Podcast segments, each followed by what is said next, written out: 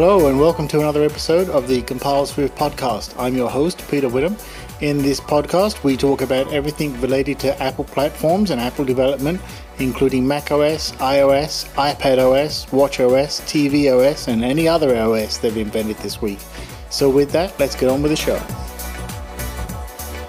In this episode, I am going to be talking about the early September Apple event along with the latest unusual situation with the iOS 13 betas, and I'll also be sharing some of my experiences uh, trying out the beta 7 of macOS Catalina. So, first of all, let's talk about the event. As is tradition, you know, we have a September event from Apple. Uh, it's September the 10th at 10 a.m. Pacific time. I'm sure it will be streamed on all the platforms like they normally do. There should be no surprise here to anyone. Um, everybody expects this, of course, to be the you know the iPhone 11 event or or however they're going to term it this year. The uh, you know, normally you might see some iPads or something like that, but that's pretty much it. Now, the interesting thing, of course, there's always great speculation, and Apple always has great fun with this, and and I actually enjoy this, and I know a lot of other people do. You know, every year they put subtle hints uh, for everyone to try and speculate and work out uh, in the logo, and this year, you know, we have a lot of translucent colors. And as was spotted by many, including myself, you know, these translucent colors, of course, are very similar to the what we affectionately call the fruity iMacs. You may remember those iMacs that were kind of green, blue, uh, yellow, there was like a pinky red and a magenta. Now, of course, you know, these colors are in the Apple event logo, and sure enough, those uh, sections of the apple in the different colors are translucent. So, you know, speculation is rampant now as to what that means, but it does, uh, it obviously either pays homage or is a hint at some kind of uh, you know, throwback to the iMacs in those wonderful colors. Personally, I'd love to see that. I thought those uh, colored iMacs back then, that range, was just fantastic. It was eye catching, it was different, and it has a nice sense of uh, style and design about it. So that's the logo. Now, you know, of course, you know, we expect it to be the iPhone 11. The rumors are there's going to be three versions this year, but as with everything, it's all rumors. But that's basically the event that's coming up on September the 10th. So, you know, as of the recording of this podcast, we don't have to wait too long to find out what it is. And hopefully, you know, in the future, if you're listening to this in the future, by now you probably know what it is. And maybe we do have some kind of nice fruity colored iPhones. I guess we'll have to wait and see. Moving on to the next topic, it's been an interesting week for betas. We got the uh, beta 7 for macOS Catalina, which I actually did go ahead and install. That's the first beta this year that I actually have installed, and I'll talk about that uh, shortly. But also, interestingly, we've seen a 13.1 beta for iOS and iPadOS. Now, I'm not sure if this is unique. It's certainly very unusual. I, I seem to recall it, there was one time before where we had a 0.1 beta come out before a 0.0 release, but I'm not 100% certain. So, interestingly, the state of play now is we've got a 13.1 iPad OS and iOS beta, along with an iOS 13 beta 8 and iPad OS 13 beta 8. So, the speculation is, and I think it makes sense, that you know iOS 13.0 is basically at you know the gold master status. It's ready to go, and it makes sense because I think you know this is my speculation, but what I think the pattern here is. I think that the new iPhones and whatever else iDevices may be announced at the September 10th event, you know, obviously they need to have some OS put on them before they get packaged up and shipped out. So my theory is that they've packaged up the Gold Master, the GM release, of 13.0, but perhaps with the intention of it never actually being used. So, what I mean by that is, you know, Apple flashes onto the devices the 13.0 Gold Master release, and then those are all shipped out ready for the announcement. September the 10th comes along, Apple announces the new iPhones and whatever other devices and those devices they say well you know ship later in the month. Uh, that's not an unusual situation of course with apple. And that gives apple a little more time to work through this 13.1 beta. And so that that is ready and waiting to be pulled down and installed when the new iPhone 11 and other devices actually ship to customers. So in that way, they get to ship the devices on time, but it doesn't have the the final release of the software that they want to have on there. And then when customers get the devices, they open them up, and the first thing that ends up happening is they get this 13.1 downloaded update. That's just my theory, but you know, I think it's a pretty good theory to be honest. They certainly wouldn't want to ship the new iPhones with iOS 12. That would be a bit of a PR issue for them and a little embarrassing, I would think, because they didn't ship their new OS, which is just around the corner. Now, again, this is all just my speculation. But the other reason I say this is, interestingly, the 13.1 beta that's come out has back in it some of the features that were removed for the 13.0 betas and presumably the 13.0 release. So, for example, back in there are things like the shortcuts uh, automations where you can have you know shortcuts perform things automatically given certain situations like um, time of day, location, those kind of things. Uh, another feature that's been put back in is the share ETA. So once you've set up the maps and you've got a route, you can now share your destination and arrival time with somebody else. Now, beyond that, there's there are some other things, but one that I do like and I think is is kind of neat, and not only is it neat from a user's perspective, but it's also clever from Apple's PR, marketing, sales perspective. And that's the volume indicator, right? So if you have AirPods or Powerbeats Pro or the HomePod, something like that, um, not sure about uh, any of the others, but maybe the Beats headphones as well. Um, when you bring up the volume control, it now has the icon for those particular headphones. So let's say AirPods, for example, right? The AirPods icon now shows up in the volume bar. And the reason I think that's smart and the reason I like that is you immediately know the volume of the device you're setting or altering. Now, that sound may sound like a small thing, but several times I've had it where I'll adjust the volume on, say, my iPhone, and I and I've got headphones on the go, and I've got some other stuff, and so I'm not actually sure which one I'm setting the volume for. So I think that's a smart little adjustment there.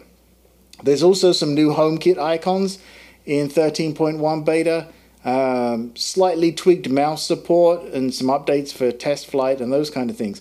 So it's very interesting. I think that that also plays into my theory that you know, 13.1 is going to be the one that finally ships for everybody, with Apple being maybe just running to get these features back in for the final release. But that's just my speculation. So that's the Apple, uh, that's the iOS 13 betas and the situation there. Be interesting to see how that plays out and if and when we get more betas between now and the 10th or I'm speculating even you know 13.1 betas later into September before the new devices ship.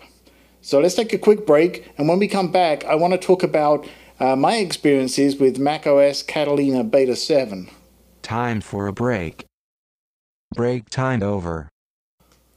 So for the last part of this episode, I want to talk about macOS Catalina Beta 7. Now, this is the first beta that I've installed this year and I I was even reluctant to kind of want to do this install, but I also wanted to start making some videos using the live preview feature in Xcode. So I knew that doing that meant that I had to install uh, Catalina, so I had no choice. So I went ahead and did it. And my experiences, to be honest, have actually been pretty good. The in general, I've not had uh, too many errors happen to me too many crashes of apps or anything like that. I was actually quite surprised how how good it was. But there was one thing that has stopped me from wanting to use it and just going back and using my other machine that has, uh, you know, the previous release or the, I should say the the current release Mac OS. Now, Mojave, by the way. Um, the interesting thing is, I don't know if this is because I've installed over the top of an existing release or I have a bunch of apps or whatever the, the reason is. But the new security model and changes in Catalina have been driving me crazy. I, I literally, every app I open, everything I do, including the Apple apps, just there's been at least one, two, maybe even more dialogues that I've had to deal with to grant them access to things, and it's been driving me absolutely nuts. So, you know, I get that some things are going to be like that, but I'll give you an example. I was using a tool, um, Capto, which is a tool that I use to do my screen grabs, my screenshots. So I had an image in the application and I wanted to export it. So I went to export it and I wasn't even allowed access to my own desktop to save the file. And was, it was crazy. So I had to go into the permissions within the OS to say, hey, let me save a file to my own desktop. I mean, that's just ridiculous. So I don't know if that's the standard or if I hit some kind of unique scenario or whatever the, the situation is. But I'm really hoping a lot of that stuff gets cleaned up before the final release. Because if users have to deal with all of these permissions dialogues, they're just going to give up and go nuts, right? I mean, if, if I, as a developer, and I accept that, hey, there's going to be things I have to deal with, you know, but having to constantly click dialogues to give permissions to my own desktop, downloads folder, and everything else is just completely ridiculous. So I don't know. Maybe I've got I changed a uh, security setting in Mojave, and that's what's causing this problem. I really hope it's something like that because I, I just can't believe that this is the way this system is going to work. But I guess we'll have to wait and see. But beyond that, like I say, I've actually been quite impressed with uh, with the beta release. It's it's working pretty good for me. I've tried to be to use it as much as I can with my normal workflows. So that would be things like recording podcasts, like this one, for example, uh, doing development, recording screen, you know, casts, uh, that videos, that kind of thing, and just email and web surfing, just all the general things I do to see see what issues it's going to give me, if any, and what improvements. So that's been my experience with it. It's going to be interesting to see what the final release looks like, but right now, I have to say that I'm leaning towards just holding off on the final release on my current production machine and just waiting a little bit to see how everything works out once it hits the ground and other people start installing it, reviewing it, and probably reporting any issues, anything like that. So I think that's going to wrap it up for this week. But there's just one other little thing I wanted to share just for fun, um, I had this situation this week where I put up a poll on Twitter, and remember, you can follow me on Twitter at CompileSwift. And I put up a poll because I had a situation where I couldn't remember how to do something in Swift, so I Googled it, and funny enough, the in the in the first few results that came back was my own blog post. So I thought that was kind of funny. And so, you know, this has happened to me a couple of times before because we can't remember everything. And, you know, a lot of the time that's why I blog things so that there is a record. But it's always kind of peculiar when you Google something and your own um, solutions come back in the results. So I put out a little post to say, hey, you know, how do you feel about this when it happens? Do you either A, you know, feel proud that you've already solved the problem and shared it with everybody? or is it B that you you know you feel kind of stupid because you you forgot the solution and now you're finding that you're using your own solution that you had to go look up. And interestingly, the results are a lot more even than I was expecting. Um, just in case you're curious, I, I did answer B because I did kind of feel foolish. But uh, at the moment, right now, the results are showing that you know people feel kind of foolish about it, but only by a very small margin. Uh, as of the recording of this podcast, it's uh, 60% to 40% in favor of feeling foolish. And, and I actually thought there'd be a bigger divide. So that's just a fun little thing. And with that, I will leave it there and we will speak next time around. Please be sure to, you know, share this episode with friends or like or subscribe. Uh, give me your feedback. You know, go to compileswift.com uh, forward slash contact. Or, like I say, you can find me on Twitter at compileswift.